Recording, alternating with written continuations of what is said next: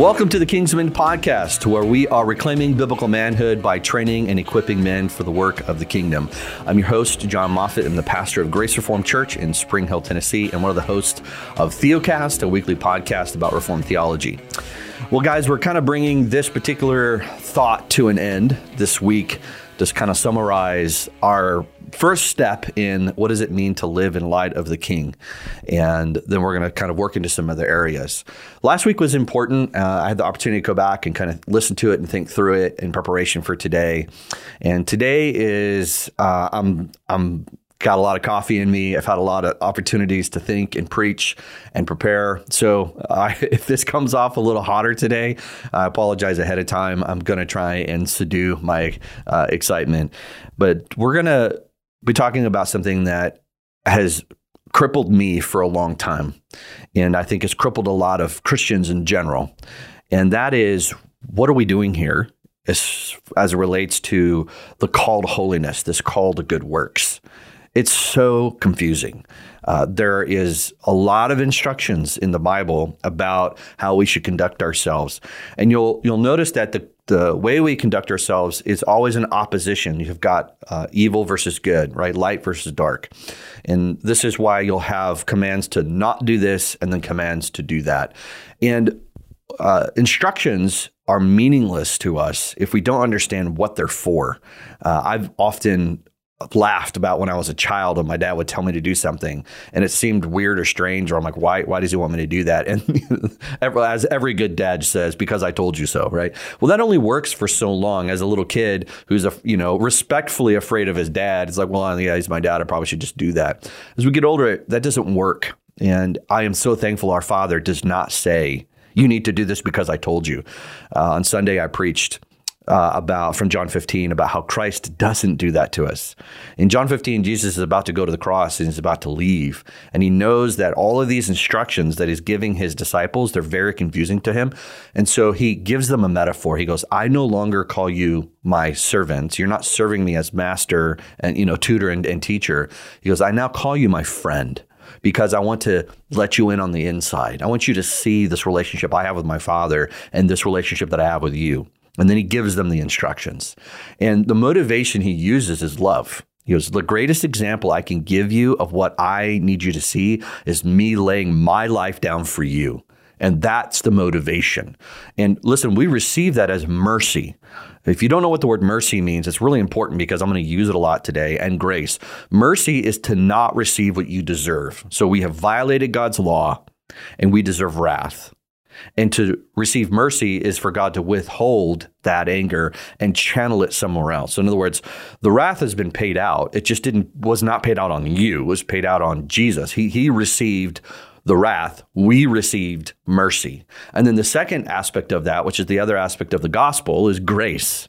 And grace is to receive the merit of someone else. In other words, Jesus obeyed God perfectly, and God takes all the rewards that go to that obedience. That God earned this wonderful reward through Christ. Christ earned this wonderful reward, and He hands it to you and says it's yours, and you don't have to do anything for it. And you will receive all the benefits of having this merit which that's grace, okay? That becomes the why behind our obedience. Mercy and grace, the gospel, is why we obey. Uh, unfortunately, in today's world, that has been diluted, confused, and changed. Yes, we're saved by grace. Yes, we're saved by mercy.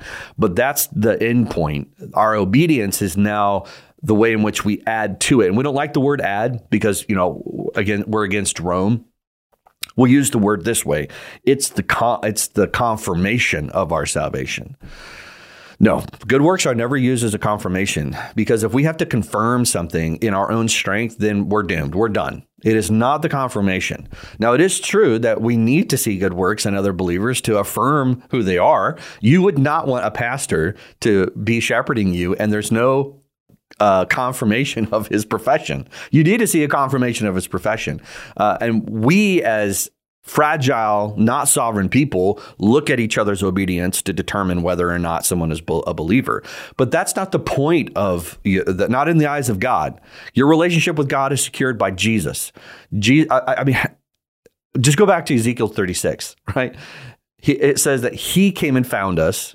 Once he finds us lost, dead in our sins, Ezekiel 37, dry bones, he is the one who puts in a heart of flesh. He is the one who puts a spirit within us. So there, there is no us confirming. Okay. God understands what he did. When he brought us to life, he knows we're alive. Then this is where it comes in. It's like, well, what's the rest of our life about? Just kind of hanging on until Jesus comes back. No, we're not just hanging on until Jesus comes back. I know that's how I have felt. Like, well, I need to keep my life clean because when Jesus comes back, I'm afraid he's going to catch me in a sin. And, you know, as my grandma used to say, you don't want to be wearing your dirty underwear when Jesus comes. Like, that's all I have is dirty underwear. Like, I don't have anything uh, of value to present to God as far as what he's going to accept. And when people hear me say that, they're saying, oh, well, then, Jon, you're saying good works don't matter. The exact opposite. Our works matter more than you can imagine, but has nothing to do with your relationship with God.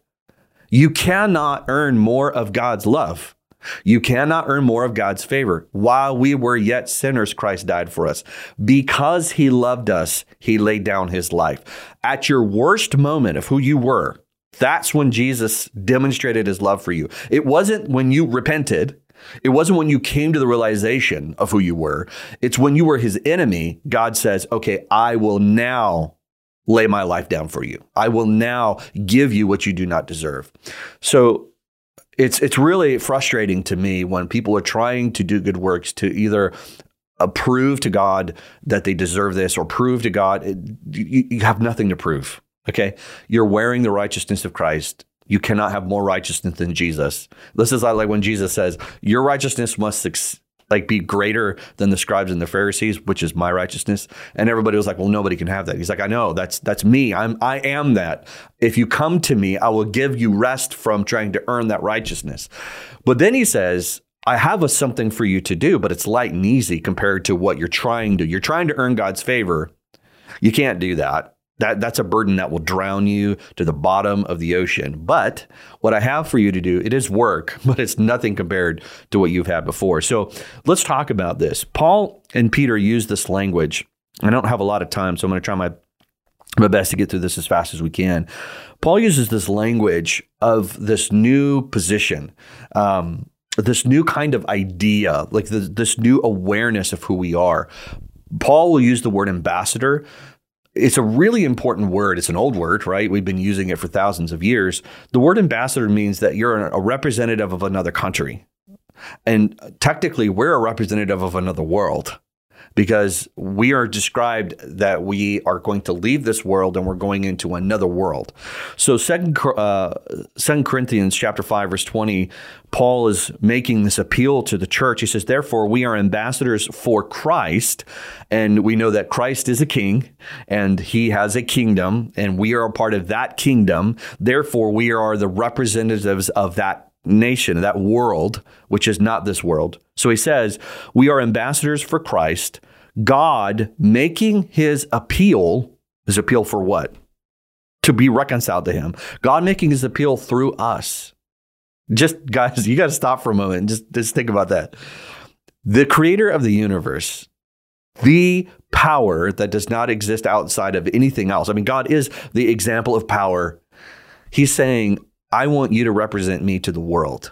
Like you're going to represent me, and this is what you're going to do. Paul says, We implore you on behalf of Christ, be reconciled to God.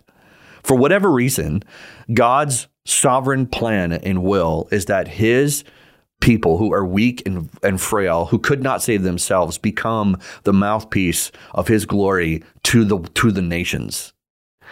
And this is where I know some of you are like, oh, great, Jon's going to talk about evangelism. I am, but not in the way that you think. So just you know, put your tracks away, uh, put the bad experiences you've had away, and and hear me out for a moment. I, I want you to to feel the weight of what Paul is saying we've been recruited into. By the way, this isn't optional. Like, hey, do you want to be an ambassador? You can be for God. He says you are one. Okay. So it's not optional. It's kind of like you don't get to decide whether you're going to be a disciple or not. There isn't like Christian and then disciple. All disciples are Christians. All Christians are ambassadors. This is just who we are. And this is this is a, a good thing, not a bad thing, because God's saying, "I understand your weakness, child." uh, this is right Hebrews when He says, "We have a sympathetic high priest who understands our frailty." So we aren't ambassadors with because God doesn't call us to be ambassadors because we're strong and good at it. That first of all, we're horrible at this. We're so bad at being ambassadors. Let's just start there. So God isn't saying, "Oh, hey, you're really strong. You're ambassador. You're not strong. Well, I don't, and you need to be quiet and go sit in the back room because you're useless." He says, "If Christ lives in you, then you're an ambassador."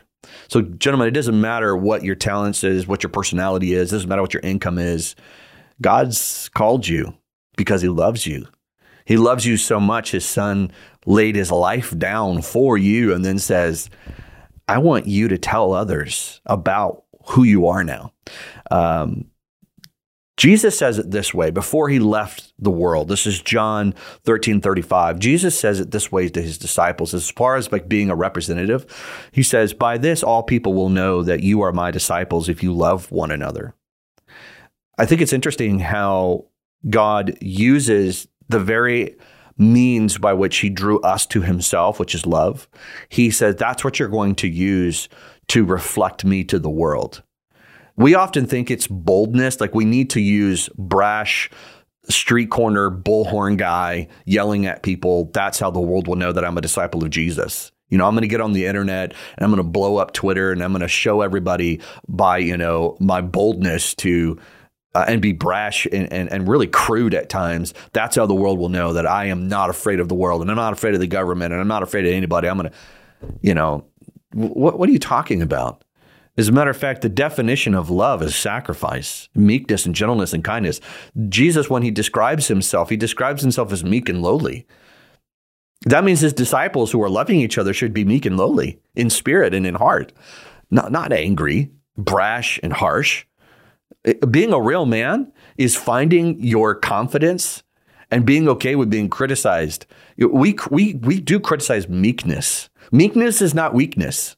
Lowly in, in spirit, meaning that a humble man who understands his place in the world, that's not weakness, but we describe it as that. We have somehow we respect people who are brash and loud, who are opinionated. I mean, I'm not getting into politics here, but it is interesting how a lot of the men that we choose for our president, who are being presidents, don't always have the attitude of humble now, some of them have, but the most recent ones haven't. You know, they, they are ones who know how to speak their mind. And I would say they're not speaking their mind, they're being unwise. They, they aren't being self controlled. And that is not what we're called to.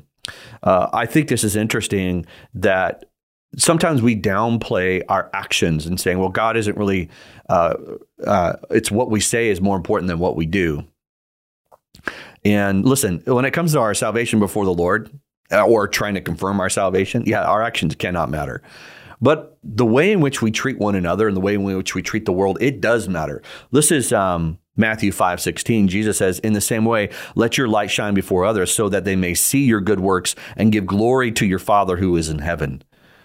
Uh, remember that it's not God who's looking at your good works as a confirmation. He's saying the people around you are seeing your good works, and who are they reflecting? Saying, "Wow, this this this is something other than this person." So that means we have to reflect the nature of God. If someone's going to glorify God, it has to be that what we're doing is pointing towards the nature of who God is. And we've seen this in Christ, right? So uh, Christ is the reflection of love. And if we are embracing and loving Jesus, that's what ends up coming out of us. So uh, we're going to just spend a little bit of time here in First Peter. Uh, Peter's writing to some people that are under persecution.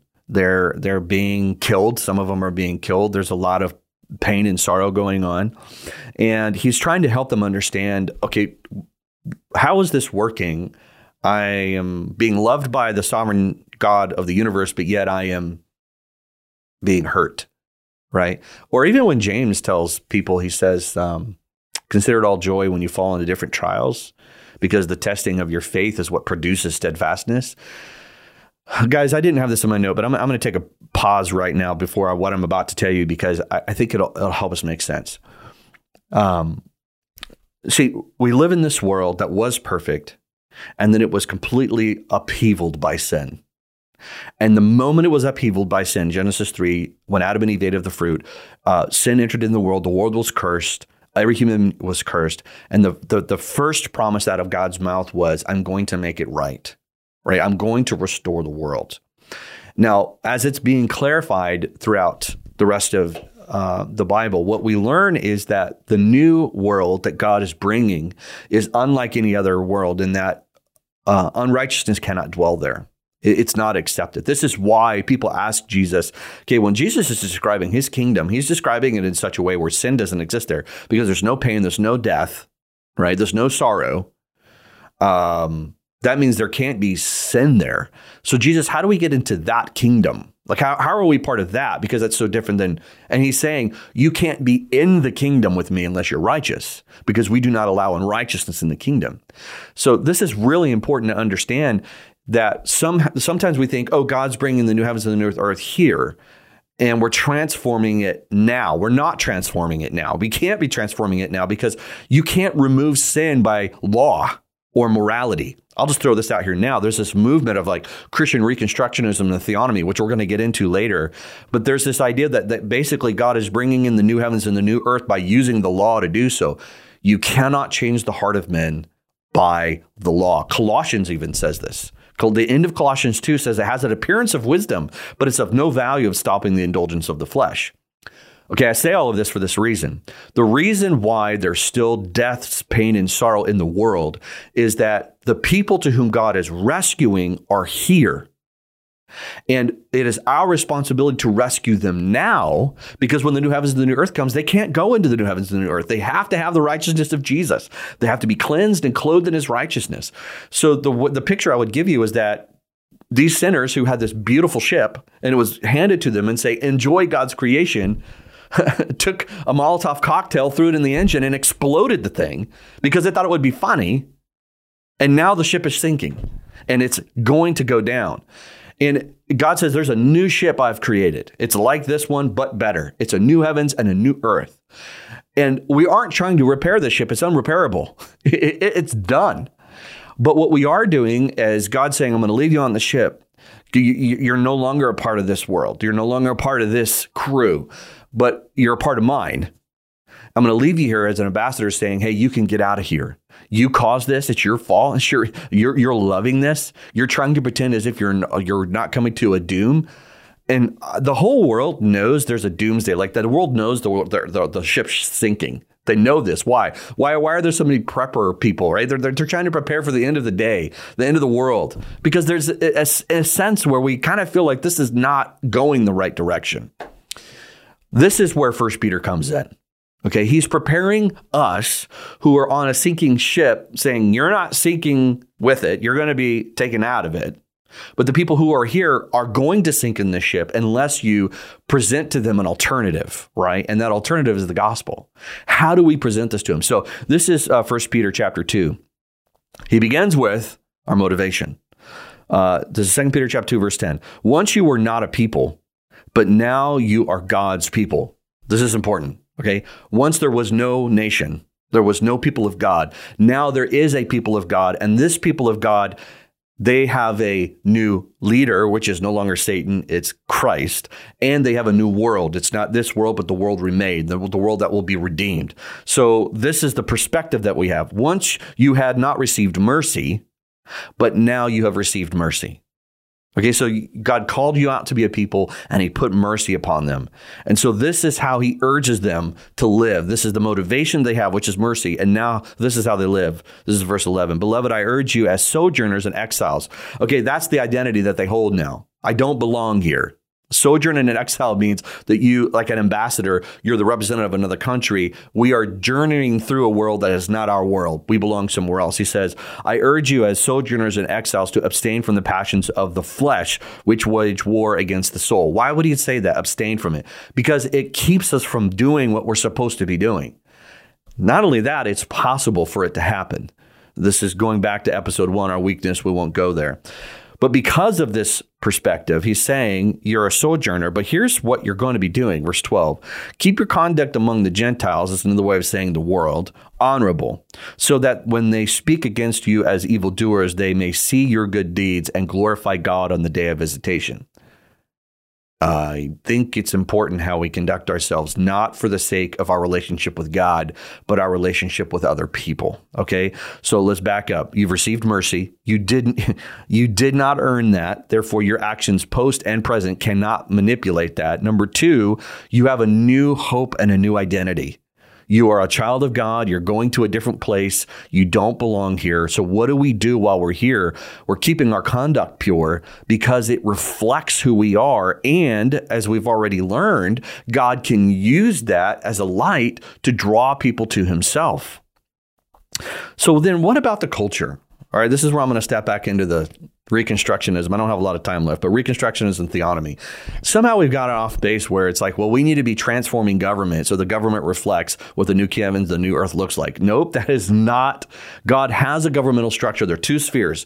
There's the sphere that God has put in sovereignly for the government, and then there's the sphere of the church, and the two do not combine. How do I know that? Peter is a great example of this. Look at 1 Peter chapter 2 verse 13. Be subject for the Lord's sake to every human institution whether it be to the emperor as supreme or to governors as sent by him to punish those who do evil and to praise those who do good. Now, does this happen perfectly? No. And also, does the church do its job perfectly? No. But I want you to pay attention. Peter is writing to people who are in suffering right now, who are under persecution because of the government. And he says, For the Lord's sake, you're going to do this. Why? Because we're not killing the government for doing something wrong, right? They are in rebellion against God and they need the gospel to liberate them from that. I mean, we're seeing this everywhere around us that no, the government is not, and people who run the government are not under God's control. But how are they going to do that? They're going to do that by when we shine the light of the kingdom to them. Let's keep reading. It says this For this is the will of God, verse 15 that by doing good you should put to silence the ignorance of foolish people. Live as people who are free, not as your freedom as a cover up for evil, but living as servants of God. We so we do have a sense where we live free from the condemnation and the fear and the dread of this world. We don't have to be afraid of it, but we also use that as a means of serving God. I love how he ends it. This is uh, verse 17. Honor everyone, love the brotherhood, fear God, honor the emperor. Like there, there's an essence where we understand that we don't live as other people live. We have a dual citizenship. Yes, I am a citizen of this world. I am an American citizen. Therefore, there are things here that I have the benefits of, but they also I have the obligations for. But it's not my final and ultimate hope. I am not trying to change this government to be a government that is reflecting Christian values. Now, I have I would love to see everyone in our country come to know Christ. Is that God's will? I don't know, but He tells me what His will is, right? To reflect by loving kindness and giving of these uh, promises that I have to one another. Uh, I'll just go to the next chapter real quick in chapter three. Uh, Paul makes it even down into the lower level, into the families. Uh, just as an example for you, this is um, 1 Peter 3 1. Likewise, wives, submit to your own husbands, so that even if some do not obey the word, they by they may be won without a word, so without a word coming out of their mouth, by the conduct of their wives when they see your respectful and pure conduct. I think this is why Peter also says, Be ready to give every man an answer of the hope that lies within you, because they see something that's different about you. Like, wait a minute, why, why do you act like this? I'm intrigued by why you're doing this. Guys, somehow we think that it's the radical people who run into other countries or run on the street corners and they're the ones who are proclaiming the gospel and you know they're they're the they're flying in and they're the only ones who are ever advancing the kingdom. No. According to peter the way in which that we do our role and we do our part is that we conduct ourselves in a way that reflects the love of god. I'll say it to you like this. Why is it that jesus was known to be the friend of a sinner is because he loved sinners. He was described as a drunkard. Why? Well, because he was with them. He never once condoned their sin. Like the woman who was brought to him and he sends her away. He says, Don't sin anymore. He's liberating people from their sin. But he went to them and he showed them compassion, he showed them mercy. The woman at the, his feet who was washing his feet and weeping, she was a prostitute. Why did she feel comfortable enough to do that? Because she knew who Jesus was. She knew that he loved her because of who she was. This is why Paul says, Such were some of you. Before you were these evil revilers against God, and God changed you and transformed you. How? By his love, not by his anger. He removed his wrath from you. So we are the people who reflect that. This is we're, we're not we're not boasting in our good works. Our good works are so frail and weak and, and really useless in the eyes of God. But to our brothers and sisters, when we're patient and kind and meek and gentle, and we reflect that humility to them, what we're saying is, I am showing you what God has done for me. Would you like to hear more about this? Come with me. Come to our services. Come hear the good news of the gospel. And it begins by the way in which we see God's love for us and then we reflect it to one another. All right, here's my challenge to you on a practical application, and we'll close this down. For those of you guys that are married, guys, it starts with your wife. She's your first person that you show this to. Remember when Jesus says, The world will know that you're my disciple when you love your wife.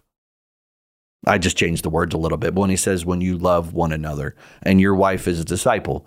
And so the world will know that you are a follower of Christ by the way that you love her. And how is it you're going to find the energy to do that? You're going to find the energy to do that by looking at his love for you. Guys, the purpose of your life is not to pursue your own your own entertainment, your own desires, your own passions. You've tried that. It's meaningless. It doesn't help you. No one is satisfied. You're angry, you're caught in sin, you've got bad habits. Or you could say there are people, well, I'll just say this is probably going to be a little bit of a shock, but the young lady who went into a school and took a bunch of lives here in Nashville it is so horrendous to horrible to think about. She was trapped in sin. The conclusion she came to that the, to solve her problem was to take the life of someone else. Do you know David came to that same conclusion? David said, Well, this man is in my way of fulfilling my desire to sleep with Bathsheba. I'm going to take him out. That, that's the power of sin. How are we going to liberate people from that? Are you just going to throw them in jail and give the law to them. No, they need the gospel. They need people to be compassionate, to be sacrificial, to be willing to sit with them and love them and hear with them. And we're going to have to trust the Lord and His sovereignty to bring people to light. But guys, there's more to life than just pleasing yourself. There is so much more.